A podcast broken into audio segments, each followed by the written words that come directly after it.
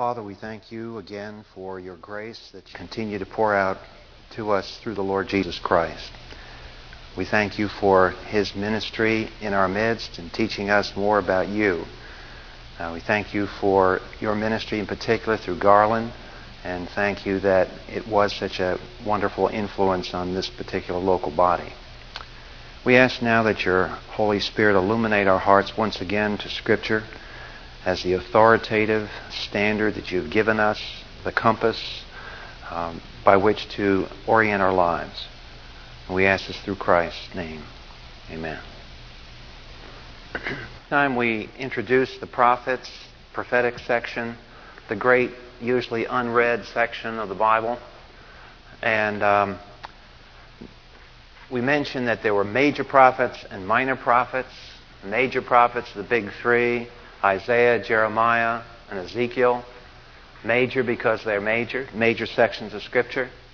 Um, we mentioned the minor prophets, gave you a little silly way of remembering them. Um, 16 of these books, three major and 13 minor. Gee, do I see somebody from Connecticut here tonight?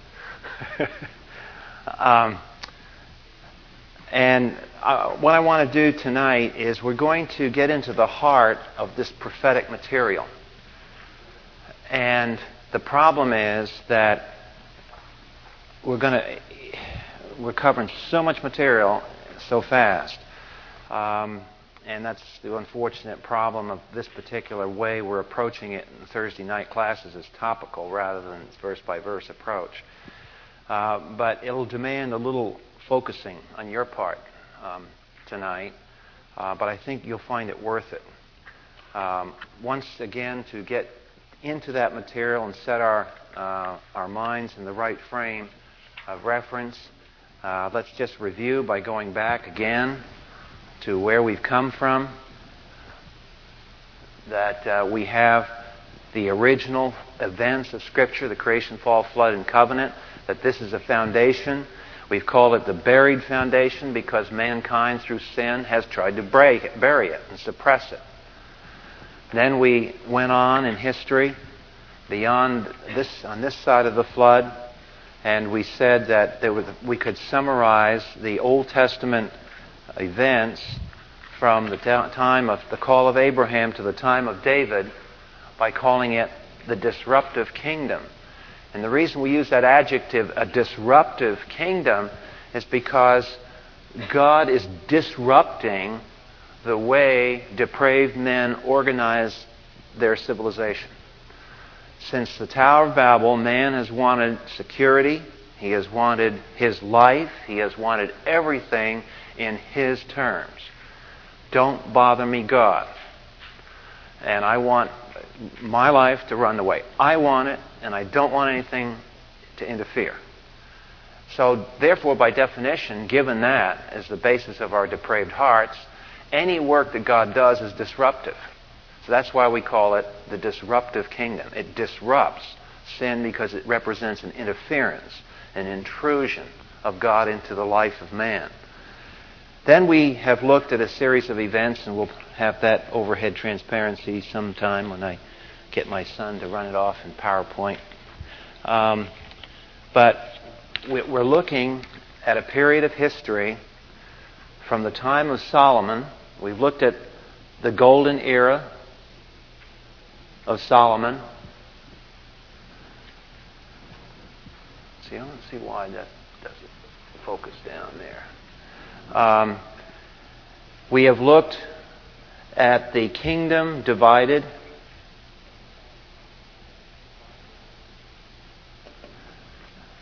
We are looking at the kingdoms in decline, kingdoms, plural.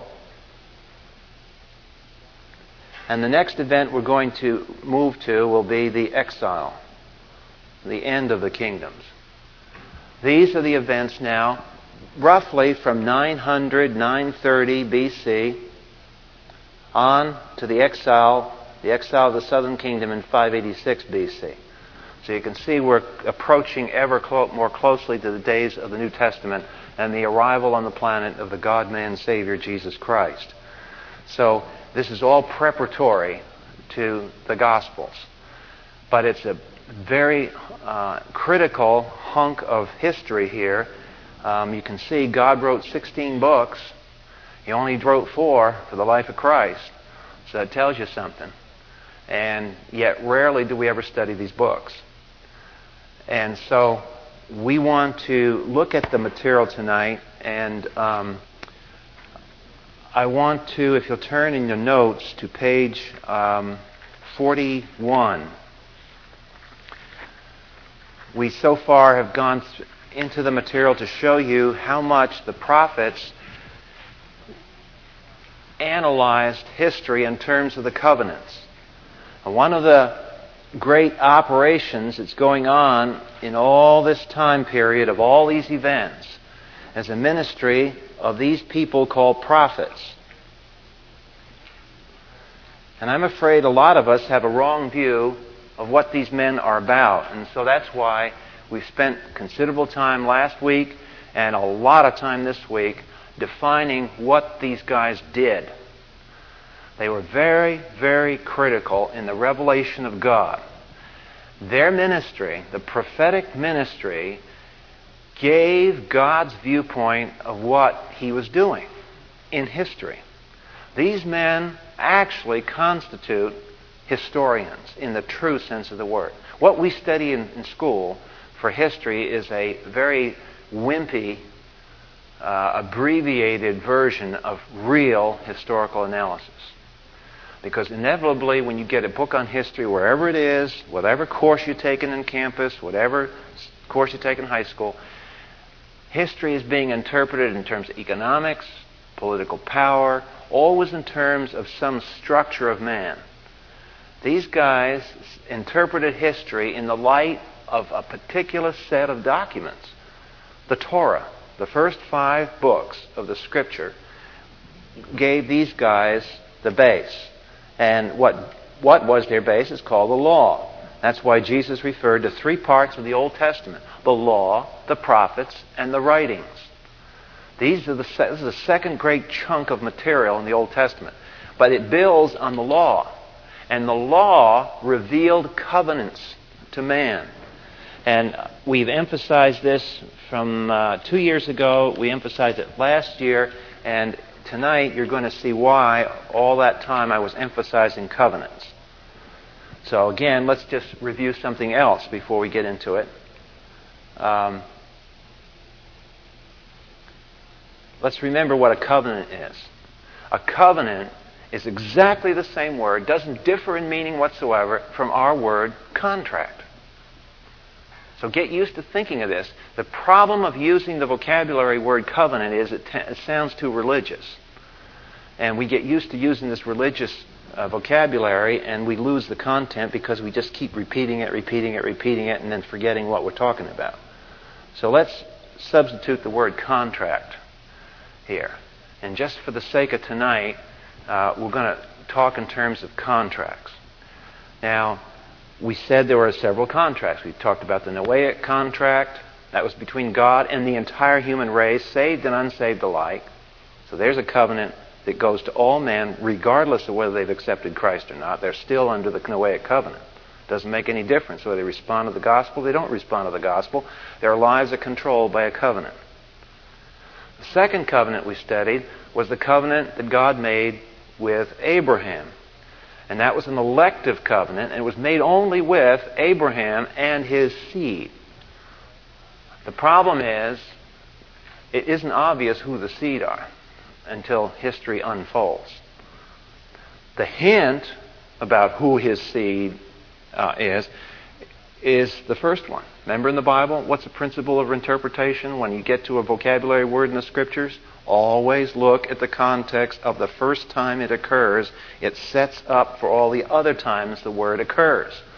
So the first time that the word seed occurs in the sense that you see it is between what great struggle in Abraham and Sarah's personal life, whether they're going to have a baby or not. And what's the struggle? It's over Ishmael versus Isaac. And what's true of Isaac, the first seed? It's supernatural. Isaac is born of Abraham in the sense that he's a Jew. He carries the genes of his dad and his mom. So he is a physical seed of Abraham. We're not getting spooky and interpret it as some spiritual seed or something. No, it's a physical seed. The question is, though, it's a physical seed that came into existence in a supernatural way. And then Jacob, and then Jacob's son, the 12 tribes, and then you have the nation, and so forth. So all this constitute this term, the seed of Abraham. And then we said this contract was an elective contract. Remember, this is the Abrahamic covenant. And it's an elective contract that promises a land, a seed, and a worldwide blessing. Now, tonight, hold on because look at that structure real carefully. Because in the next 20 or 25 minutes, we're going to fill up those three parts of the Abrahamic covenant and pull this together for you so you can see what the prophets are all about, what they're doing. But these guys are building on each of these three promises. Very important to see that. After the Exodus, God makes another contract with a nation, and this is the Sinaitic covenant, or the covenant of Moses, or the law. The pro- difference, what is the difference between these two contracts? Very profound difference between these two contracts. The Abrahamic covenant is a sovereign declaration of what God is going to do, period. The Sinaitic covenant is a contingent covenant. It is a conditional co- contract that stipulates blessing or cursing depending on the choice of the nation. The nation will be free to choose whether or not they're going to obey God, the great King, Jehovah, Yahweh, and they're free to obey Him or disobey Him, but they're not free to dictate the consequences of their choice. So, yes, they are free to choose and submit, and they're going to be blessed. Or they can rebel, and they're going to be cursed. So that's the Sinaitic covenant, the Abrahamic covenant. Now, last time in preparation for tonight, we said that this creates a tension in Old Testament doctrine. A tension that goes all the way into the New Testament. And here's the tension. The dilemma is if God conditions blessing, which He clearly does upon the nation, it's conditional on their obedience. Here's the, here's the, here's the rub. If this is conditional, but the Abrahamic covenant says God is going to bring it about, how do you pull these two covenants together without eradicating human responsibility? See, we're right back with sovereignty and human responsibility. Because God's holiness Remember, remember the attributes of God. God is sovereign. God is holy. God is love. Uh, God is omnipotent. God is omniscient, omnipresent, immutable, eternal. God doesn't change his character. These are his attributes. Those attributes are the same yesterday, today, and forever. God has integrity, and he doesn't violate his integrity because he gets wimpy and emotional and feels sorry for somebody. His character remains the same. So the covenants that are structured on his character can't change. And God is showing in the Sinaitic covenant, in particular, his attribute of what he expects by way of righteousness and holiness. And he's not going to compromise that. He is not going to change the standard. He's not going to lower it because he gets outvoted. Or because somebody else real, wants to say, well, we believe the standard ought to be this. God doesn't care what we believe. Because the standard is his character, and he's not going to change. So we can forget any notion whatsoever that his righteousness or his holiness is going to change because we don't like it, or we feel bad, or it makes us depressed, or whatever. Doesn't make any difference. Can't change because God can't change. So the Sinaitic covenant establishes, on the basis of God's character, what holiness looks like and how human beings relate to holiness. If we relate properly, we're blessed. If we relate in disobedience, we're cursed. The Sinaitic, of the uh, Abrahamic covenant, relates to his sovereignty. Because the Abrahamic covenant is a declaration of what God in His sovereignty is going to do in history. It doesn't make any difference what economics do. It doesn't make any difference what politics are doing. It doesn't make any uh, difference about all the human conspiracies, political dealings, backroom negotiations, or whatever. None of it is going to change God's sovereign will for history. Period. Now, the Third Reich in the late 30s and 40s thought they were going to break the Abrahamic covenant by annihilating the Jew. We've always had these clowns in history that get arrogant and they think they're going to determine history and they pass some political thing and they go after the Jews. The Jews are the fault of everybody, you know? We got crooked teeth, somehow the Jews are involved in it. And so it's always the Jewish fault. And there's always a voice of Satan coming out in these things. And what it is, is his animosity toward Israel because Israel has a future role in world history. If Satan can destroy the seed of Abraham, he can cancel out his doom, he thinks. Now, already he's lost round one because, as hard as he tried to destroy the Jew from history, which Jew made it to the cross and undermined Satan's claim? The Lord Jesus Christ. So he's already lost round one. Now, the next thing he's going to try to do is if you can remove Israel from history, you can remove the condition of the return of Christ, because Christ isn't going to return until they say, he said in Jerusalem, until they say, Blessed is he that comes in the name of the Lord. And the blessed and the blessings are Israel. And until Israel invites the Lord Jesus back into the stage of history, he won't return. So now we have a situation where Satan, obviously, to prevent that, the way he can do it is destroy Israel, annihilate the Jew. So all this hinges on this covenant structure. And on page 41, I quote from an Old Testament theologian just to show you that I'm not just drawing this out of thin air. Let's look at the quote carefully at the bottom, page 41. Thinking in terms of how these prophets operated in history in terms of covenants and contracts. A clear divine will becomes discernible, which can be depended upon and to which appeal can be made. The covenant knows not only of a demand, but also of a promise. You shall be my people, I will be your God. In this way, it provides. Now, watch this. Watch this carefully. Let's go through it real slow because this is the essence of a biblically correct view of history. And this is not just for history class, it's for our personal lives, because our life, your life, and all the events of your personal individual life is a small part of history. So if it applies to history, it applies to you. It applies to me. It applies in all of our life. So this is very critical we see this. This is a biblically correct way of looking at life. In this way, it provides life with a goal and a history and history with a meaning.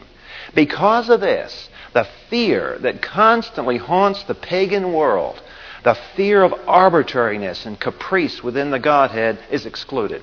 With this God, men know exactly where they stand, an atmosphere of trust and security is created. Now, let's go back to this chart of these what, what the prophets are doing this period of time. All these events are happening. And if you read these 16 books of the prophets, you come away with, gosh, now this is where people, you know, that never read the Bible, but they always listen to somebody who says they read the Bible somewhere along the line. They go to some class in the Bible or something, and they get this view the God of the Old Testament is a meanie. The God of the Old Testament is a God of wrath, but the God of the New Testament is a loving, gracious God. Now, I don't know where they have ever gotten this from. I used to believe that, by the way. I was taught that in college until I started studying the Old Testament. And once you study the Bible, you wonder, Jesus, these guys read? I mean, you know, the Bible is in English. Try reading it sometime. It's not a different God between the Old and New Testaments. And the God of the Old Testament is a very, very gracious God. Now, the impression that these guys get from his severity is these events and what's happening, the suffering that's going on here. But let's think about it. Look at this quote. Notice at the last sentence of the quote With this God, men know exactly where they stand. An atmosphere of trust and security is created. Now, that goes back to a simple thing like parenting. You know, when, um, I guess for the last 30 or 40 years, every parent has heard of Dr. Spock.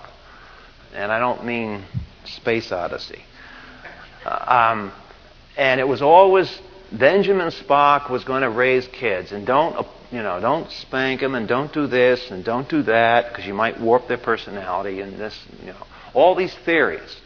And it's interesting, you talk to Christians who are deep into psychology and, and so on from a biblical point of view, and they say, you know what came out of all that historically in people's lives? The children that were raised in a very promiscuous environment are profoundly insecure as adults. Now, why is that? Let's just think about that in light of this. Yes, there's suffering going on here, but what's very predictable about it? Isn't this a predictable suffering? It's not arbitrary. These people don't wake up and then all of a sudden they come down with pneumonia tomorrow out of the clear blue. God has promised a frame of reference. Disobey me, and I'm going to spank you. And then he spanks them as a big surprise.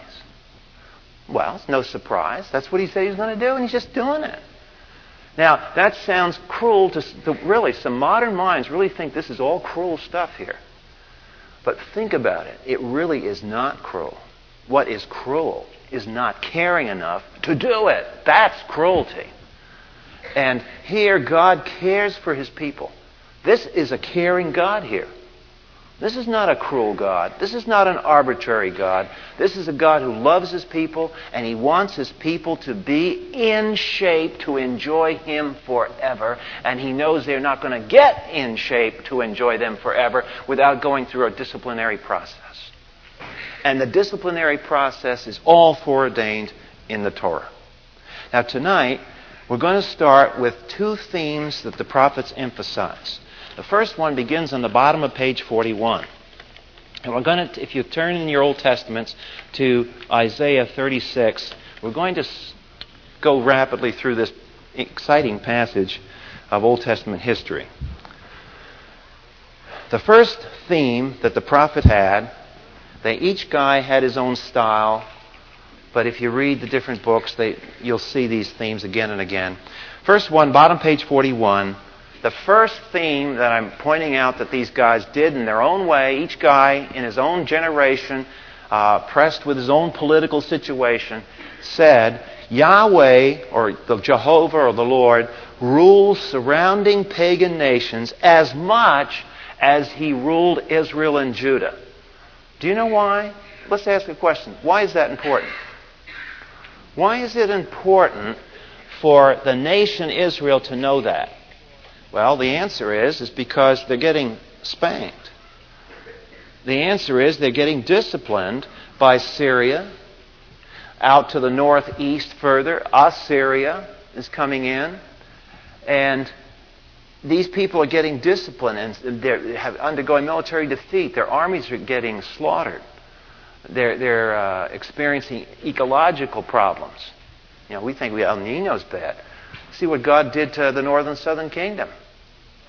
So it's important that while they're going through the disciplinary process, that they understand that the paddle that's smacking them is controlled. It's, it's like the Assyrians have the paddle. So the Assyrian hand is on the paddle. But what Israel needs to see is that behind the Assyrians, God is on top of the Assyrians who are on the paddle. And they have to understand that this discipline is controlled. So we want to now go to an Old Testament incident that happened that shows in a very dramatic way how the prophets, at the moment this sort of issue came up, they dealt with it. They dealt with it quickly and they dealt with it very clearly. And it was recorded by the Holy Spirit for our edification. And it's just a tremendous lesson. Isaiah 36. Um, by the way, just a footnote, we don't have time to prove this to you, but if you'll uh, take your pencil or pen and mark in the margin, right on page, top page 42, uh, the passage 2 Kings 18, verses 17 and following, 2 Kings 18, 17 and following, go back there after the lesson tonight or sometime and look at it, and you'll notice a very strange thing. The exact text of Isaiah 36 is repeated in 2 Kings 18, word for word, verse for verse. Why do I point that out? To show you the prophets are the same guys that wrote the history. Who do you think wrote 2 Kings? Who wrote 1 Kings? The prophets. So don't think of the history books like Kings and Samuel as distinct from these 16 books we just said are prophetic books. Remember, I showed you one night, I brought the Hebrew Bible in here, and I said, folks, there's that prophetic section in the Old Testament in the Hebrew. And guess what's in the prophetic section? Kings and Samuel. Because the prophets wrote those. Okay, now let's look at Isaiah 36 and get the gist of what's going on here. Here's the deal. This occurs after the loss of Israel. So cross in your mind out all the orange territory on this map. Visualize the nation left now only in green. And the king in the south is Hezekiah. Now, Hezekiah faces a big problem at this point because historically the enemy of Israel on the northeast side was Syria or Aramea. A R A M I A. Aramea. But Aramea has been eclipsed in turn by an even greater enemy northeast of her. And that greater enemy is Assyria. So don't confuse Assyria with Syria. Assyria was a major, major power. These guys were nasty guys, occupying the area of Iraq today. And they came down very cruel way and they destroyed the northern kingdom. The date for this destruction is 721. So the northern kingdom lasts 200 years from 930 to 721.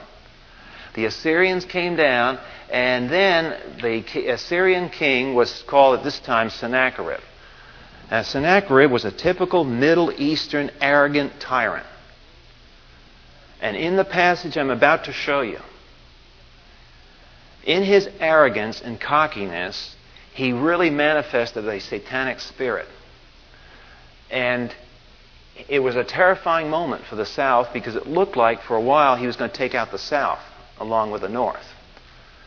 And so, chapter 36 of Isaiah picks up the scene right at the time Sennacherib has sent his ambassadors to propagandize. See, they didn't have CNN and all the media in those days. But they had their propaganda machine nevertheless. And in chapter 36 of Isaiah, here comes Sennacherib's propaganda machine. Came about in the 14th year of King Hezekiah, Sennacherib, king of Assyria, came up against all the fortified cities of Judah and he seized them. So what he's done, clever military strategy, is the Jews had defense cities around their border. So he's taken out all these small cities. Well, guess what he's doing? I mean, He's picking off the defense cities for what luscious little plum does he want next? Jerusalem. So he's already done this, and now the king of Assyria sent Rabshakeh from Lachish. Lachish was one of the defense cities that fell, to Jerusalem to King Hezekiah with a large army. And he stood by the conduit of the upper pool on the highway of the fuller's field. Then Eliakim, the son of Hilkiah, who was over the household, and Shebna the scribe, and Joah, the son of Asaph the recorder, came out to him. Say now, said Rabshakeh to Hezekiah, Thus says the great king, the king of Assyria. What is this confidence that you have? I say, your counsel and strength for the war are only empty words. Now on whom do you rely? Now watch the theme here. Just watch the theme. This guy's going to make one big strategic goof, and it's going to get him in deep trouble. But watch the propaganda. This is exactly how Satan gets to us. This is the voice of Satan coming to us through the propaganda machine of this pagan king. And watch the strategy of Satan to undermine our trust in the Lord to take care of our needs. It starts right out in verse 4. Right there's the issue. What is this confidence that you have? Your counsel and strength for war, they're empty words. On whom are you going to rely? You've rebelled against me. Behold, you rely on the staff of a crushed reed. You rely on a deal with Egypt, huh? Well, the Assyrians took on Egypt and they whipped them. And that was scary because Egypt was a big power. And for the Assyrian army to come in and beat Pharaoh's army meant that they were the big boys on the block now. So he he's, go ahead, make an alliance with Egypt. And while he's saying this, he's doing it, by the way, in verse 2, on the upper pool in the highway of the fuller's field. That sounds like a little note, but the idea there is uh, Hezekiah has walled in the city. All the citizens of Jerusalem are on the wall, and they can hear this thing going on. So there's method in his madness. He gets his propaganda machine up and he wants to break the spirit of the people. Now, he says, verse 8, make a bargain with my master, the king of Assyria, and I'll give you 2,000 horses if you're able to set riders on them. See the sarcasm? You know, I give you, but you can't even find 2,000 people around here that can ride them if I gave them to you. How then can you repulse one official of the least of my master's servants and rely on Egypt for chariots and horsemen. Now I have come up without Yahweh's approval against this land to destroy it. The Lord said, Go up against this land, destroy it. See, he's manipulating. See, they already know some of the word. Some of the Old Testament. Did good intel, by the way, there. And um, but Rabshakeh said, oh, verse 11. Now, here's the Jews. See, they're out in the bottom and they realize this guy's shouting, and if he shouts much more, all these people are going to hear this kind of thing and they're going to get dispirited and discouraged. So Eliakim and Shebna and Joah said to Rabshakeh, Speak now to your servants in Aramaic, for we'll understand it. Don't speak to us in Hebrew in the hearing of the people are on the wall. The Assyrians were multilingual. They had their guys out there. They spoke in Hebrew for one reason propaganda. Put it in the common language of the people.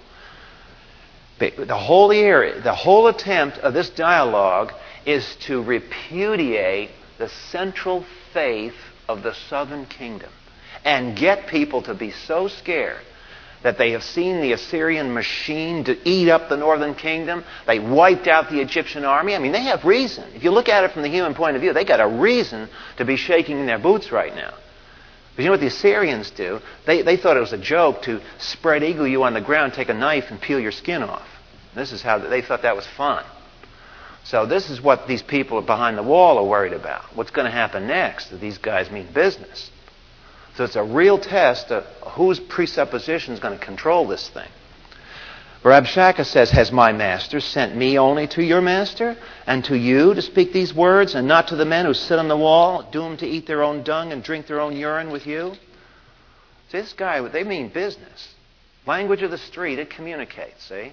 That's Old Testament. That's why, by the way, most pastors don't want to teach the Old Testament. Rabshakeh stood and cried with a loud voice in Judean.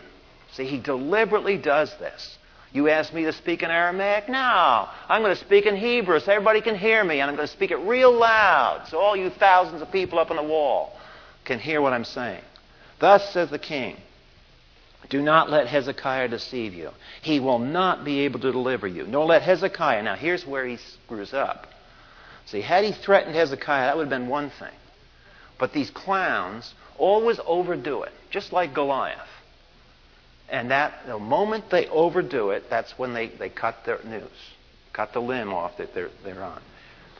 Don't listen to Hezekiah, and don't let him trust, have you trust in Jehovah, saying, The Lord will surely deliver us. This city shall not be given in the hand of. That's exactly what Hezekiah was doing. Now, watch his argument here. Watch the argument. This, if, if you were sitting there and you were a weak believer and you listened to this stuff, and your family was sitting back there, you might be very inclined to start making deals here, bailing out. But look at the argument. Verse 19 Where are the gods of Hamath and Arpad? Where are the gods of the Sepharvaim? And when did they, when have they delivered Samaria from my hand? Who among all the gods of these lands had delivered their land from my land, that the Lord should deliver Jerusalem my hand? And they were silent, and they didn't answer him. See, it's a challenge. So now, here we have a leader, and it's a picture of a leader who is a believer in a big jam, and how he handles, how he responds to the jam. Now let's look at this. You want a role model? Here's a great role model. And King Hezekiah heard it. He tore his clothes. He covered himself with sackcloth and entered the house of the Lord. So the first thing he does is he's not going to answer these clowns. He is not going to dialogue on their basis. He's going to get back, pull out of the situation, and get with the Lord. Great maneuver. Because if he stands in that wall, he's going to get out. outmaneuvered if he doesn't do this. So he comes back to the temple. We're going to have a little chit chat session here with the Lord about this one. And then he sent Eliakim, who was over the household of Shebna, and, and to Isaiah. See, there's the role of the prophet. Isaiah is a very powerful prophet now. He's being consulted. And they said, Thus says Hezekiah, and he describes the whole situation. Verse 5 The servants of King Hezekiah come to Isaiah.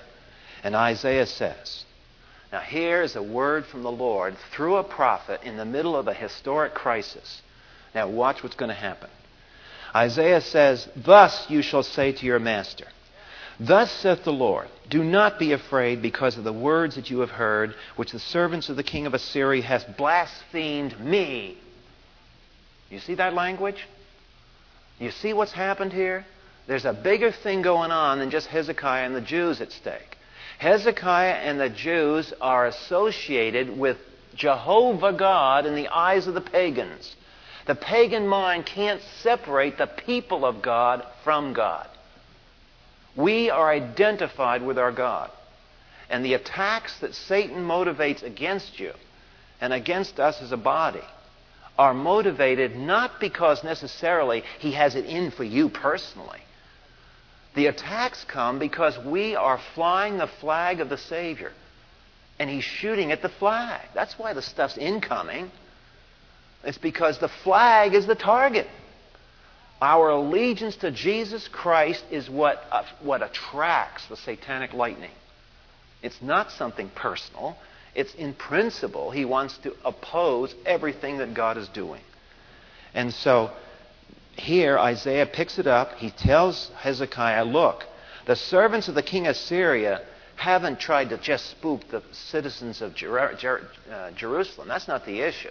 They have blasphemed me.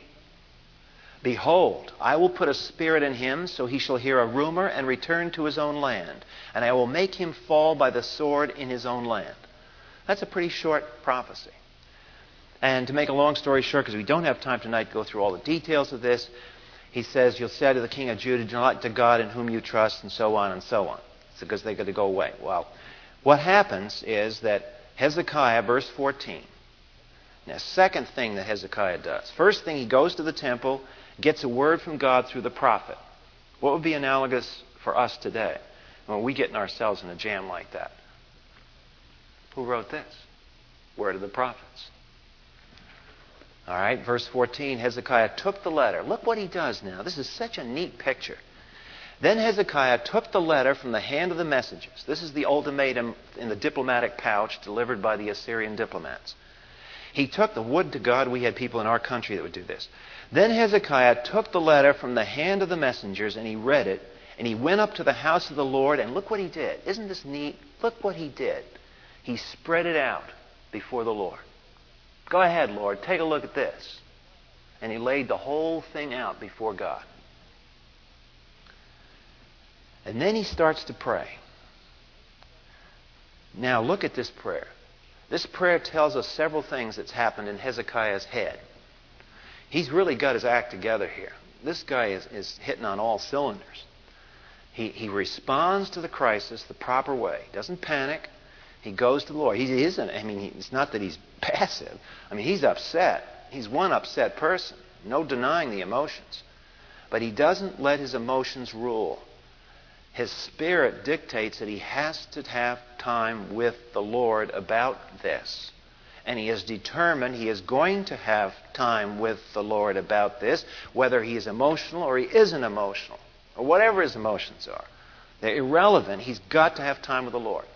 So he spends time with the Lord. He gets this word, promise in verse 7 from the Lord that the Lord's going to deal with this situation. And now he's motivated to pray. And verse 16 begins a wonderful prayer.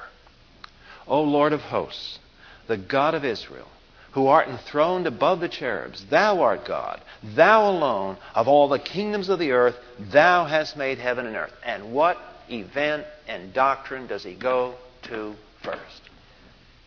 First one, creation. Why? because the creation defines the nature of God. And you can't pray to a God without a clear idea of Him being created. Go right back to basics. So, right in the first part of his prayer, he's, he's hitting the framework. He comes in, he goes to the creation, he says, God, you have made heaven and earth. If God made heaven and earth, God made the Assyrian. See what it does? It reduces the Assyrian down to a molecule. You made the molecules, you made the Assyrians. The issue is, I now know that you are creator, I'm remembering that, and I believe that. And that puts you in charge of this situation. Truly, O Lord. And now he has another neat thing. And, and by the way, he's laid this thing out. Notice what he says in verse 17 Incline thine ear, O Lord, and hear. Open thy eyes, Lord, and see, and listen to the words of Sennacherib, who sent them to reproach the living God. Remind you of David. Remember what David said? Who's this clown, this uncircumcised Philistine that thinks he can defy the armies of the living God? So that, David didn't take Goliath as a personal enemy. What angered David in his spirit was what Goliath was doing to the nature of God, falsifying the nature. Of that made David in his spirit angry. That's righteous anger. And Hezekiah here has righteous anger. And notice in verse 17 also something else about Old Testament praying, that you see this in the Psalms very powerfully. Um, these guys, when they went into God's presence, were very insistent that God listened to them. Now, you know, we, we get kind of very pious about this, and we kind of feel embarrassed about walking in the Lord and telling him, hey, listen to me. Just open your eyes and listen. I want you to read this. It sounds impudent to our ears. But whether it sounds impudent to our ears or not, it's in the Psalms repeatedly. And the only thing I can conclude with, it seems like God overlooks the impudence, maybe, associated with that, just because the guy's got it together. I mean, he's doing the right thing. He's coming to the Lord. So, how he comes to the Lord isn't as much of an issue as the fact that he does come to the Lord. He's angry, he's upset, so he says, Now you hear this, Lord, and you look at this letter, and I'm laying it right out in front of you. Now read it. You see what he's done, Lord? He's reproaching you. And then he comes up with this neat, neat explanation. Because remember what the insult was? Well, where are the gods of Hamath? Where are the gods of Arpad? And this, this diplomat. But what Hezekiah said, yeah, I know. Their gods couldn't defend them, but here's why. And verse 18 and 19 says, Truly, O Lord, the kings of Assyria have devastated all the countries in their lands. He's not denying that. They've cast their gods into the fire. For they were not gods, but the work of men's hands, wood and stone. So they destroyed them. Of course they have. But now, O Lord God, deliver us from his hand, that all the kingdoms of the earth may know that thou alone, Lord, art God. Now that's biblical praying. And I tell you, it's hard to get into this, but when you do, you know you're, you're, you're rocking in the prayer. Because what has started out as a political crisis that could have been treated just as a purely a political crisis, a negotiation problem. See what's happened? It's attained cosmic significance now. He's not praying this prayer just to get himself off the hook. He's not praying this prayer just so I can look like a great Judean king. He's not praying the prayer just to help the people that are, you know, falling apart on the wall. He's not doing it just for that. He's cut to the quick. He's recognized that in the middle of this pressure situation, an insinuation has been made about the nature of God, our Savior. And it's because of his heart, loyalty to Jehovah God, he's offended by that. And the offense over what is being done to God is so much overwhelming compared to the concerns politically down here on the wall that when he goes to pray, look at the issue that comes out. Not once in this prayer have we mentioned anything about the fear of the people.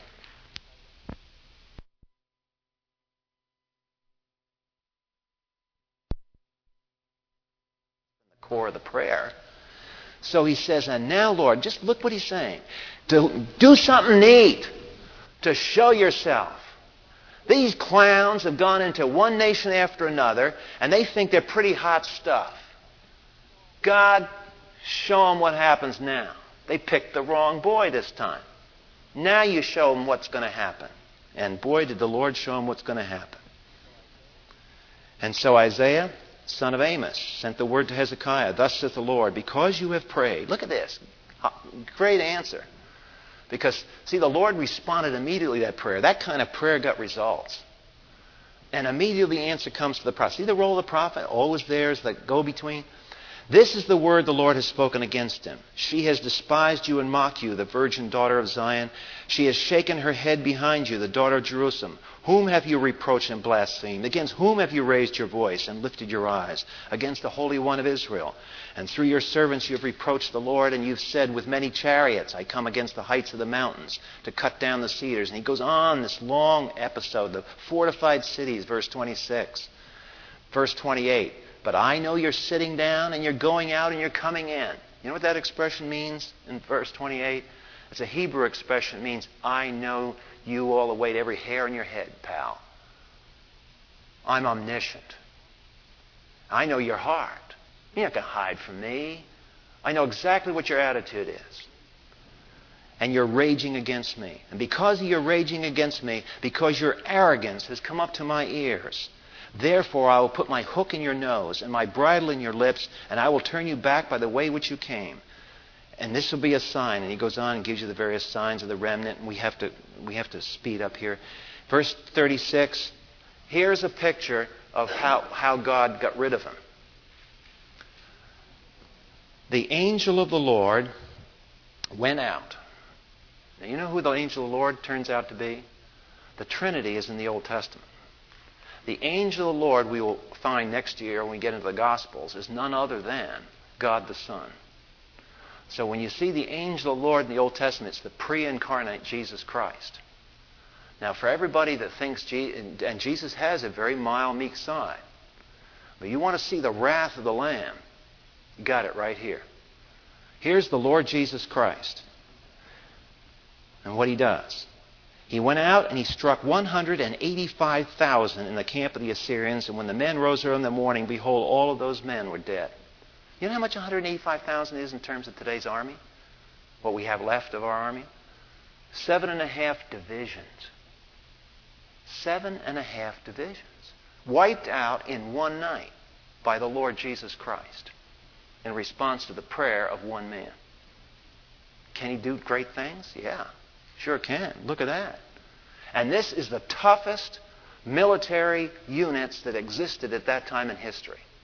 This was such a devastating blow and such an embarrassment to the Assyrians that if you read Assyrian history, you read a broken document where Sennacherib brags that he, I have Hezekiah penned in like a bird. And then there's no victory stealing following it. It's a missing element. And it's always amazed historians of history that all the other campaigns, when Sennacherib says, I've got this guy bottled up, and the next phrase is, I wiped him out. Well, he brags about he got Hezekiah bottled up, but there's a missing document. No report of victory. There's no report of the defeat either. Because obviously it was so embarrassing for him to come back to Syria. And the, it's like Napoleon going into Russia and coming back with the bare threads of the great Grand Army of France, and all he's got is a tag-tail group of squads left after he went out with divisions. And he comes back with this mess, pieces left, of what was a fine military unit. And this is what Sennacherib wanders back to Nineveh with after he met the Lord Jesus Christ outside the city of Jerusalem. So who's the victor here?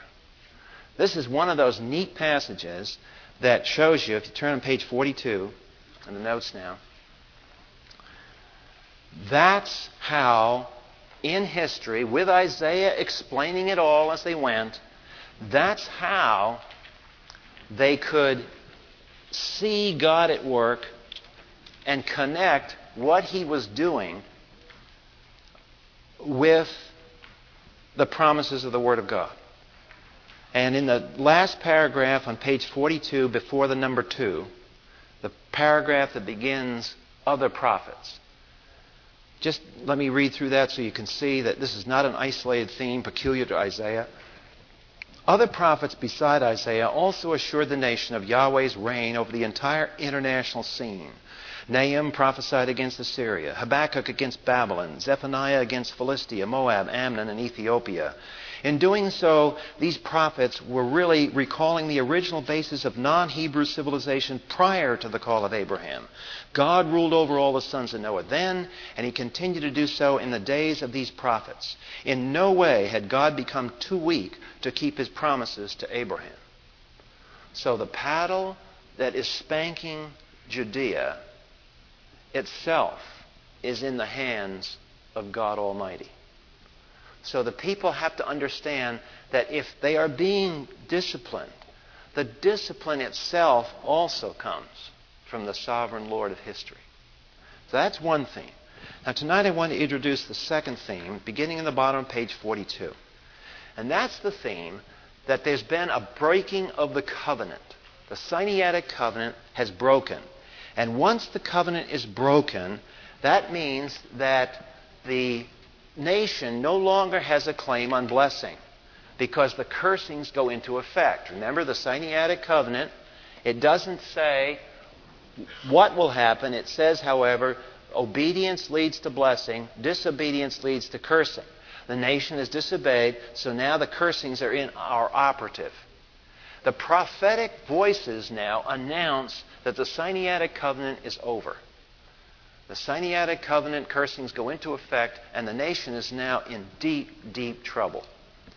To do this, they are going to use a concept of a lawsuit. The Hebrew word for lawsuit uh, looks like this R I V, the reeve, pronounced R E E V. The reeve format is now picked up by the prophets. We know a little bit about the reeve format because it's used outside of Israel, outside of the Bible. And it, it's a process that invokes a, a broken law. So it's a lawsuit on the basis of a violation of law. Now, I've asked um, if, if you read on page 43, uh, hopefully you've read a little bit of that. Um, what I want to do now tonight is introduce the reeve format. And we're going to have uh, three folks I've asked to read some of these verses. Uh, Warren, um, if you would, um, when, I, when I give the word here, if you'd read those verses in Isaiah for each of those three things. We're going to look first at the court procedure, then the indictment, then the announcement of judgment. And I, I, want the rest of you, because you're going to be flipping around Scripture, just listen as the men read these passages. See if you can see the familiar theme. Just listen. Don't have to worry about reading it. Uh, Warren, if you take Isaiah, um, Mike, if you take Hosea, Hosea 4.1, and um, let's see, let's see 4.1, yeah, 4.2, uh, and Larry, if you would take um, uh, Micah. Okay? Now, what I want to do, we're going to come back to this next week because obviously we're, we're, rushing to get into this, but I want you to see that there's a particular format. And the reason I want you to see this format is I want you to understand that the prophets were all coordinated. You tend to get the idea when you read your Bible, there's 16 books here, then these guys are just doing their own thing. Well, it kind of gives you that impression, except if you take a bigger view, who is it that's calling the prophets to do their ministries? It's God. Does God have a coherent message? You bet He does. It's different in different situations, but the approach of the prophets is the same. I'm doing this to just disprove what you usually get in the classroom where these guys are social reformers. No, they're not social reformers. Sorry. So, Warren, if you read Isaiah 1, 2 through 4.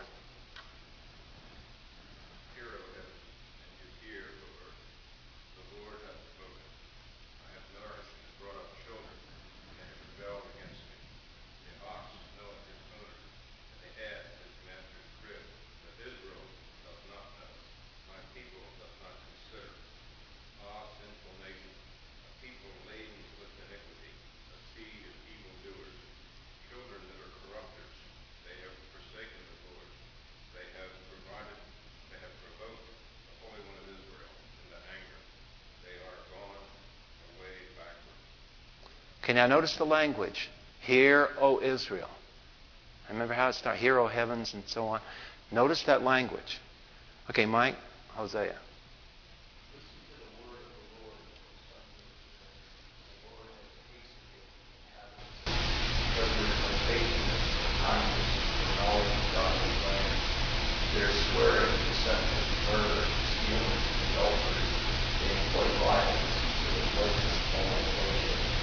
Okay, now see, notice that in, in the verse, when Mike started reading, what, what was the key vocabulary word did you notice? Did you hear what he said? The Lord has a what? The Lord has a case. There it is. Lawsuit. The prophet is bringing a lawsuit against the nation. Okay? Now, Micah. Just, just verses 1, uh, 6, 1 to 4. Hear now the saying, Arise, plead your case before them, and let your hills hear your voice. Listen to you mountains, to the indictment of the Lord, and you enduring foundations of the earth, because the Lord has a case people. Even with Israel, he will dispute. My people, what have I done to you? And how have I wearied you? Answer I brought you up from the land of Egypt and ransomed you from the house of slavery.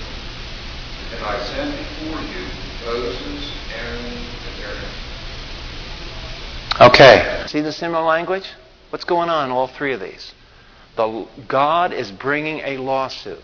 Now, what did we say back when we introduced covenants and contracts? Why did we say you make a contract?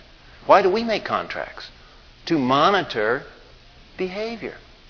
And what happens? The contract gives you a standard to monitor the behavior. That's how you, why you have warranties on cars and houses and furnaces and refrigerators. It's a standard that measures behavior. And so God is the one that actually authorized these contracts, and now the time has come to give an account of behavior. And so God, through the prophets, is giving an account of two issues. On the one hand, who has been faithful to the covenant? As Larry was reading that, what, what was he reading? I have done what? I have done this. I have done this. I have done that. Whose behavior is that? God's behavior. So in these lawsuits, is God saying, I was party to the covenant? I was faithful to the covenant. I did this for you. I did this for you. I did this for you. Hear the voice of the Lord in these reeve proceedings. And then Warren, when he read in Isaiah, what's the attack against the people? Yeah, I mean, come on. You people are acting worse than animals. The animal knows who his master is, and you idiots don't. So it's an indictment about the behavior of man over against the behavior of God, the two parties to the covenant. Who has been faithful and who has been unfaithful. Okay, the second issue is the indictment. Now, we'll get into that next, next week because our time is up, but uh, we want to conclude by turning to Deuteronomy 32, and I want to look at one verse. Back last year, I made a point after we dealt with the um, Sinaitic covenant. I said when it was all done, Moses left them with a national anthem. And I made a point, remember, how our national anthem, Fort McHenry, narrates the great battle in the Baltimore Harbor. It's a part of history. This national anthem in Scripture is not only a narration of history past, it's a narration of history future. And this Deuteronomy chapter 32, I want you, in the light of these three guys that just read that scripture, now you listen to what Warren said. Um, I think, Mike, your passage, it was here, the mountains, wasn't it? Here. I forgot what Hosea said. It was here. And, and Larry, what, in yours, it was, uh, was there a here passage? Here. What was it, addressed to the hills? What, I think, Mike, wasn't it addressed to the hills in your case?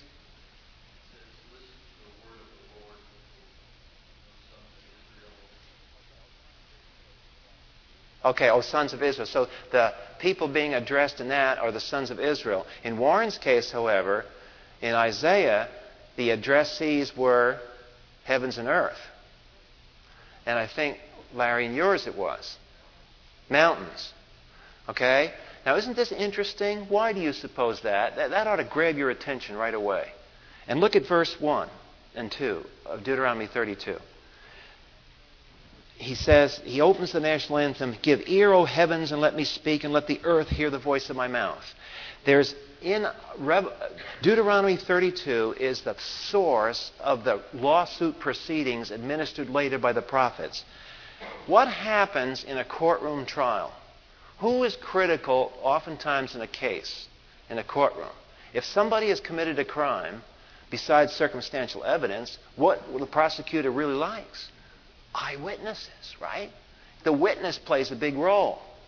Now, who in the national anthem of Israel is called to be witness? Let's, let's think this one through here. Just take a minute. Why, in verse 1 and 2 of Deuteronomy 32, is a set of witnesses called to watch the covenant? And they are called back, as Larry points out, from Micah. Warren mentioned that Isaiah is coming back. They call upon the witnesses that were established here. Who really are the witnesses, do you think? You think the hills and the it's just the hills and just the rock and just the trees? Or do you think that behind the hills and the heavens there's the angelic observers? You see, the angelic observers were the witnesses in this grand case. The case, God against man. The issue, the covenant. Who are the observers that are witnessing this? The angelic beings who are invoked by the prophets. Who has done this? And they call, as they summon the courtroom proceedings to the lawsuit format, they call upon the witnesses. So that's we'll go push this further next Thursday night. But what I want you to see is there's an awful lot going on in the prophets. They're not just saying, You are sinners. You guys did social unrighteous acts. It's far more grandiose than that. There's a, there's a whole plan and a schema behind these guys. And we just saw tonight, in a few minutes, three different men, three different ministries, in three different historic situations, all doing exactly the same thing, following the format of the original law in Deuteronomy 32. Pure accident, or was that God's design? Father, we thank you that you are consistent. That, as this quote that we studied tonight said, with you, we know where we stand because you are faithful to a covenant. You outline exactly what you want us to do, you tell us exactly what your promises are, and no matter how many centuries go by, and whoever and how great the opponent is, you are always faithful to uphold your promises. We ask that your Spirit illuminate our hearts to this side of your nature so we can worship you in a deeper and more powerful way. For we ask this in Christ's name. Amen.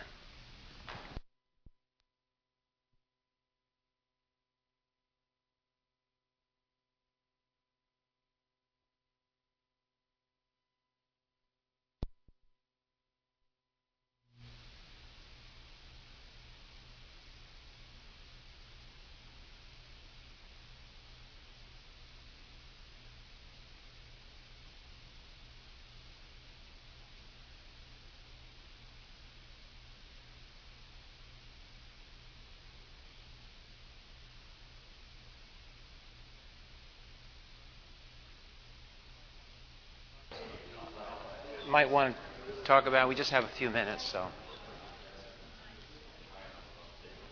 Yes.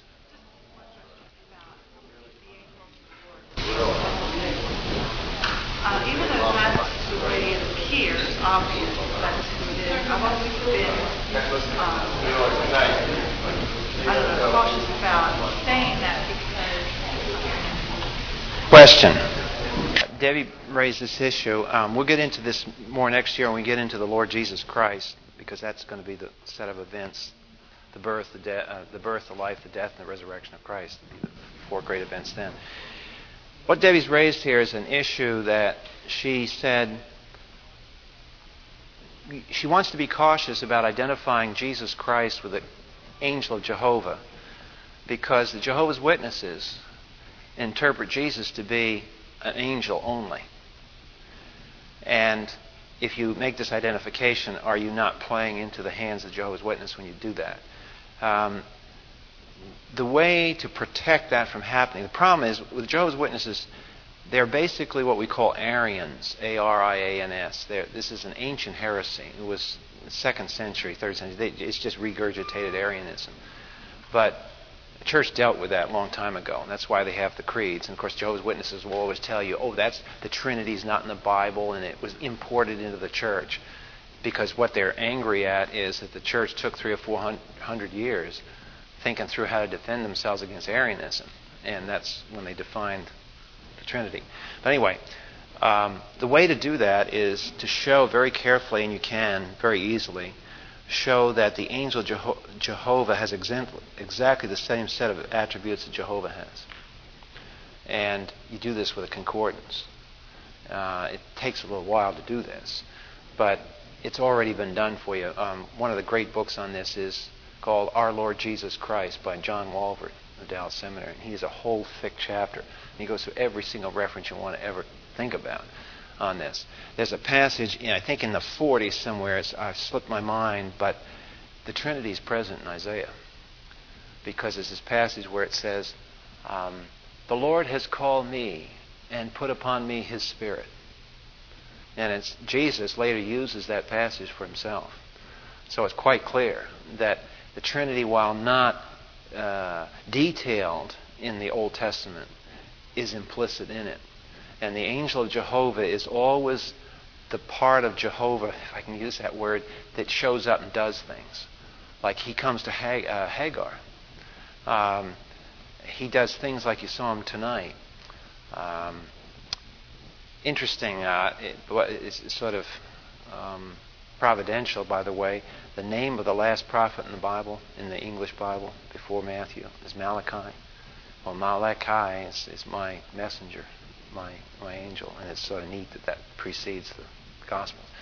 But the angel of Jehovah is clearly distinct from all other angels. And the reason it, he is, is that everywhere else, when angels appear to men and men attempt to bow to them, they're, they're rebuked. The angel will not, a, a real angel will not permit people to worship him.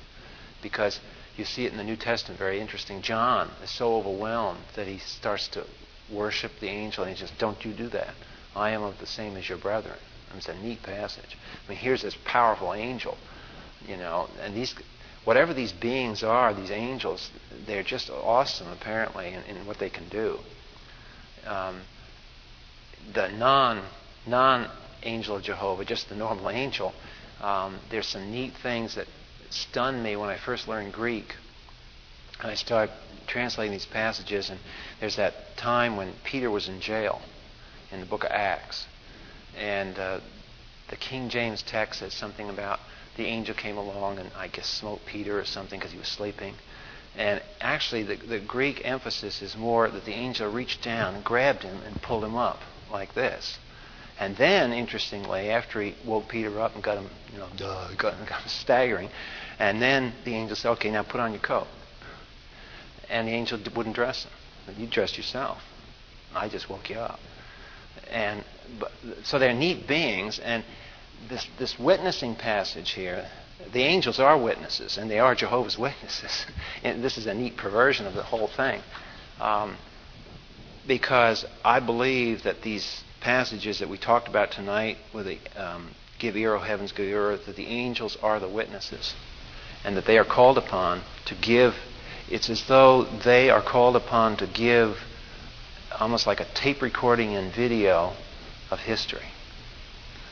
And what's kind of somewhat disturbing is that in Ephesians and in Corinthians, they are said to patrol the congregation. Because there's a passage, that mysterious passage, you know, in Corinthians talking about women and the the hair issue there and the veil, whatever you translate the veil. Um, all that you say is minutia, and then all in the middle of the text comes this little clause: "Do it because of the angels." And he's talking about a worship service. So uh, apparently, if we could see, the angels do gather together with us when we worship, and they watch. And it's it's sort of if those guys are doing to us what they were doing to Israel, it's almost like they're sitting here taking videos of what our what we're doing spiritually. And you know, we get oh God, you know, all the times we were at mines or elsewhere. Um, so they apparently do do this. But the angel of Jehovah, if you go to a concordance and track that term, it's obvious that he is not an ordinary angel. And the only the only way to prove that is go to a concordance and prove it. But These guys don't want to do that. It's so sad because Jehovah's Witnesses, you know where they got the term Jehovah's Witnesses from Isaiah? And I even found the verse once. I was going through some Jehovah's Witness material, and it's, eh, again, right near the passage where the Trinity is. And it says, You shall be witnesses to me. And the sad thing about it is, the witnesses to me, the one who's the me in there is the angel of Jehovah. That's what's so ironic. It's the Lord Jesus Christ. So, I they got real problems. Are there any other questions? Anybody want to discuss about prophets since we're on it? So if you have some questions, I might not be able to answer them right now, but it would clue me and get me straightened out for next week because I do want to cover some of these these things. We're covering an awful lot of Old Testament material and very quickly. So if you do have any questions about prophets, let me know so we can try to focus on those. I just want to give you a broad brush of where these, who these guys are and what they're doing. Tonight, we just broke the ground to see that they are involved in very serious litigation. Okay? Okay.